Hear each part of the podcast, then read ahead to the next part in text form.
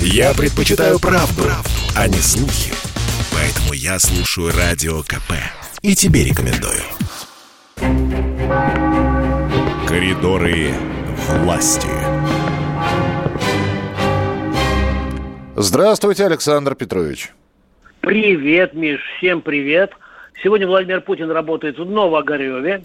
И э, вот где-то примерно час назад он уже пообщался в режиме видеоконференции э, с главой республики, э, вернее, с временно исполняющим обязанности главы республики Мордовия Артемом Сдуновым, или Сдуновым, по-моему, Сдуновым. Вот, э, ну, такая традиционная встреча, естественно, про пандемию поговорили, про ковид, про значит, о том, как решается эта проблема. И фраза одна звучит у всех глав регионов, практически у всех, что ситуация напряженная. Но есть место и для позитива. Ну, вот мне, например, что-то захотелось, прям, Миш, вот я там был в Саранске уже, ну, снова захотелось в Мордовию. Так. Вот. Э, значит, э, там у них все равно э, производство развивается, прежде всего медицинских препаратов, глубокая переработка мяса, светотехническая продукция. А на рынке цветов, э, как отметил э, Артем Сдунов, на рынке цветов, так, пока, пока смотрел. На рынке а, цветов вот, через пару недель будет ажиотаж. Я вам могу даже... Мы увеличим в два, в два раза производство и, при, и 15% рынка займем. Это 100 тысяч роз будет производиться в Мордовии. Так. И, и, и еще, ты знаешь, мне вот интересно такая вот, э, такой факт. Я просто вспомнил, мы однажды с президентом Дмитрием Медведевым были в Саранске, были на выставках там различных, где показывали э, местное производство. И вот э, временно исполняющий обязанности главы Мордовии рассказал, что вот у них все умирает, и они бросили клич через социальные сети, и сразу 32 человека из шести регионов России приехали – разместились, работают там в умирающем селе, он там назвал его, и там мед производит, занимается, значит, это село такое вот лирическое название Шокша или Шокша, и они там мед, в общем, производят, занимаются народно-художественным промыслом, им помогают все, и, в общем, все, все, в общем-то, вот даже есть такие светлые моменты, всегда приятно вот э, Э, изучать вот жизнь вот именно не, не только по проблемам, но и что она не останавливается, она идет вперед. А пару анонсов, э, к чему, к чему мы готовимся. 22 э, августа день государственного флага, угу. и в этот момент, в, в этот день, примерно в полдень, будут очень хорошие такие праздничные мероприятия на Поклонной горе, в которых примет участие и глава государства. И еще могу сказать, что готовится, э, я так понял, второй этап съезда в экспоцентре 24-го, это съезд Единой России. Естественно, все это уже предвыборные моменты.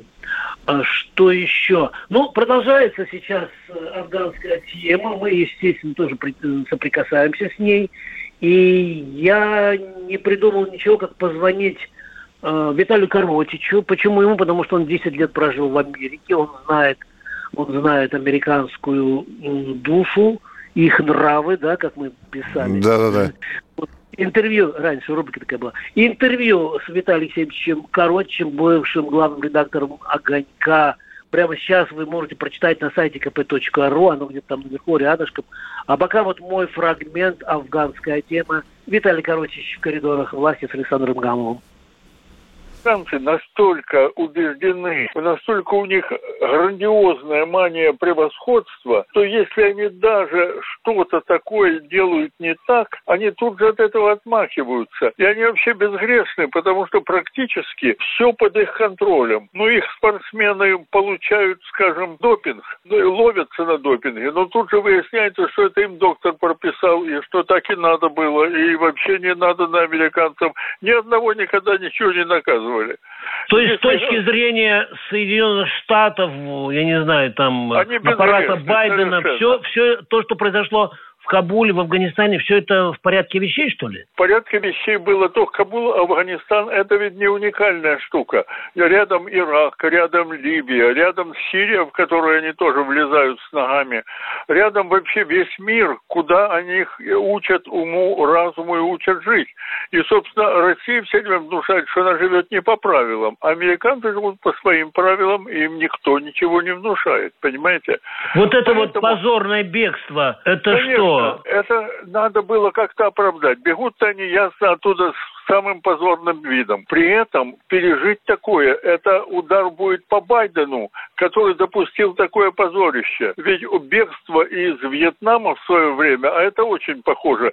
Когда я смотрел те вот самые записи, когда люди повисали на самолете, и все это очень похоже на то, как в Сайгоне бывшем снимали с крыши американского посольства, и люди то же самое падали с вертолетов. Вот так вот.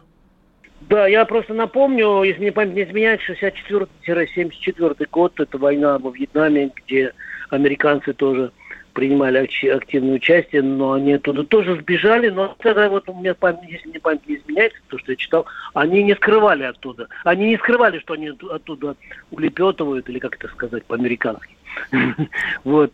А сейчас э, представляет такое победоносное э, отступление, не знаю, победоносное бегство. А, что еще? У меня любопытный синхрон, Миш, я его почему-то забыл, вот закрутился показать, это с Сергеем Степашиным.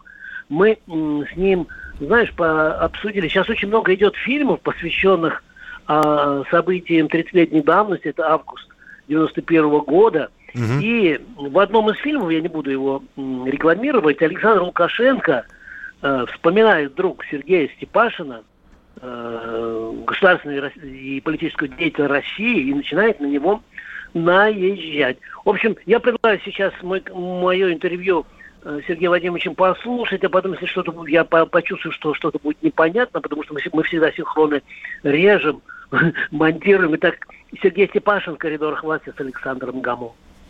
На одном из каналов вышел большой фильм, посвященный событиям 30-летней давности, э, август 91 года. И там э, Александр Григорьевич Лукашенко вспоминает и Сергея Вадимовича Степашина, то бишь вас, который э, в свое время кого-то не того ему командировал, но чуть ли не предателя. Ну, на самом деле он вспомнил э, во время большой 80 пресс-конференции, которую проводил в Минске, видимо, этот эпизод и попал. Да, меня немножко удивило, Александр Ильич сказал, что вот известный государственный политический деятель, я цитирую президента Беларуси Типашин, тогдашний директор ФСК, подсунул мне предателя, некого Цыпкала. В 98 году мы проводили Совет министров внутренних дел в Минске, СНГ. Там были все генерал-полковники, в том числе и я, СНГшные, и Украины, и, кроме Молдовы, Молдова там был генерал-лейтенант.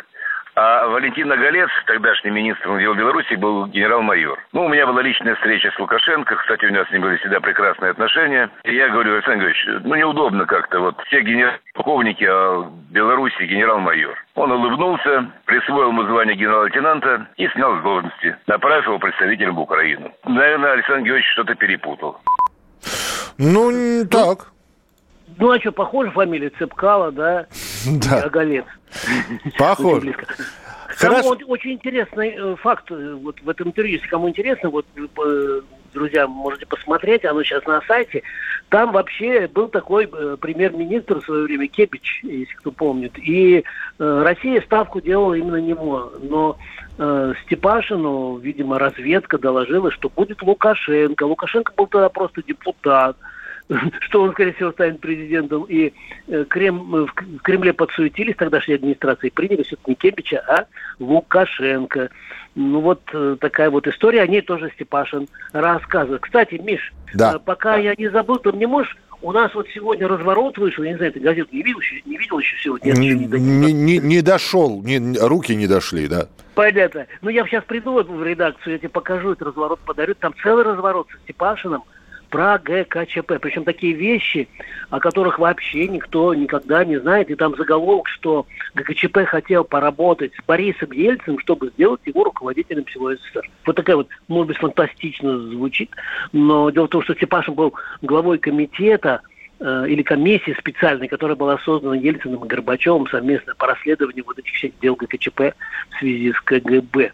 Вот. И э, ты мне разрешишь вот в четверг-пятницу, как вот мы делали три серии, да, с Горбачевым, а это две будут. Угу. Я выберу самые интересные моменты и в коридорах власти покажу, ладно? Ну, само собой, потому что, да, сегодня 18 число, а мы все... Ну, я просто не успел. Да, ну, нет, подождите, ну, все началось именно 19-го, с Лебединого да. озера, поэтому так что на завтра... Но мы его не будем, не будем его исполнять. А смотрите, а почему не... Не, у меня плохие, плохие ассоциации, потому что мне все это свежо. Я а вот Петр дома. Ильич, когда писал, он не, не думал, какие будут в другой день послушаем, Миш, я, я учту, учту твое предложение. Вот. А сегодня у нас партийная среда, шестая по счету.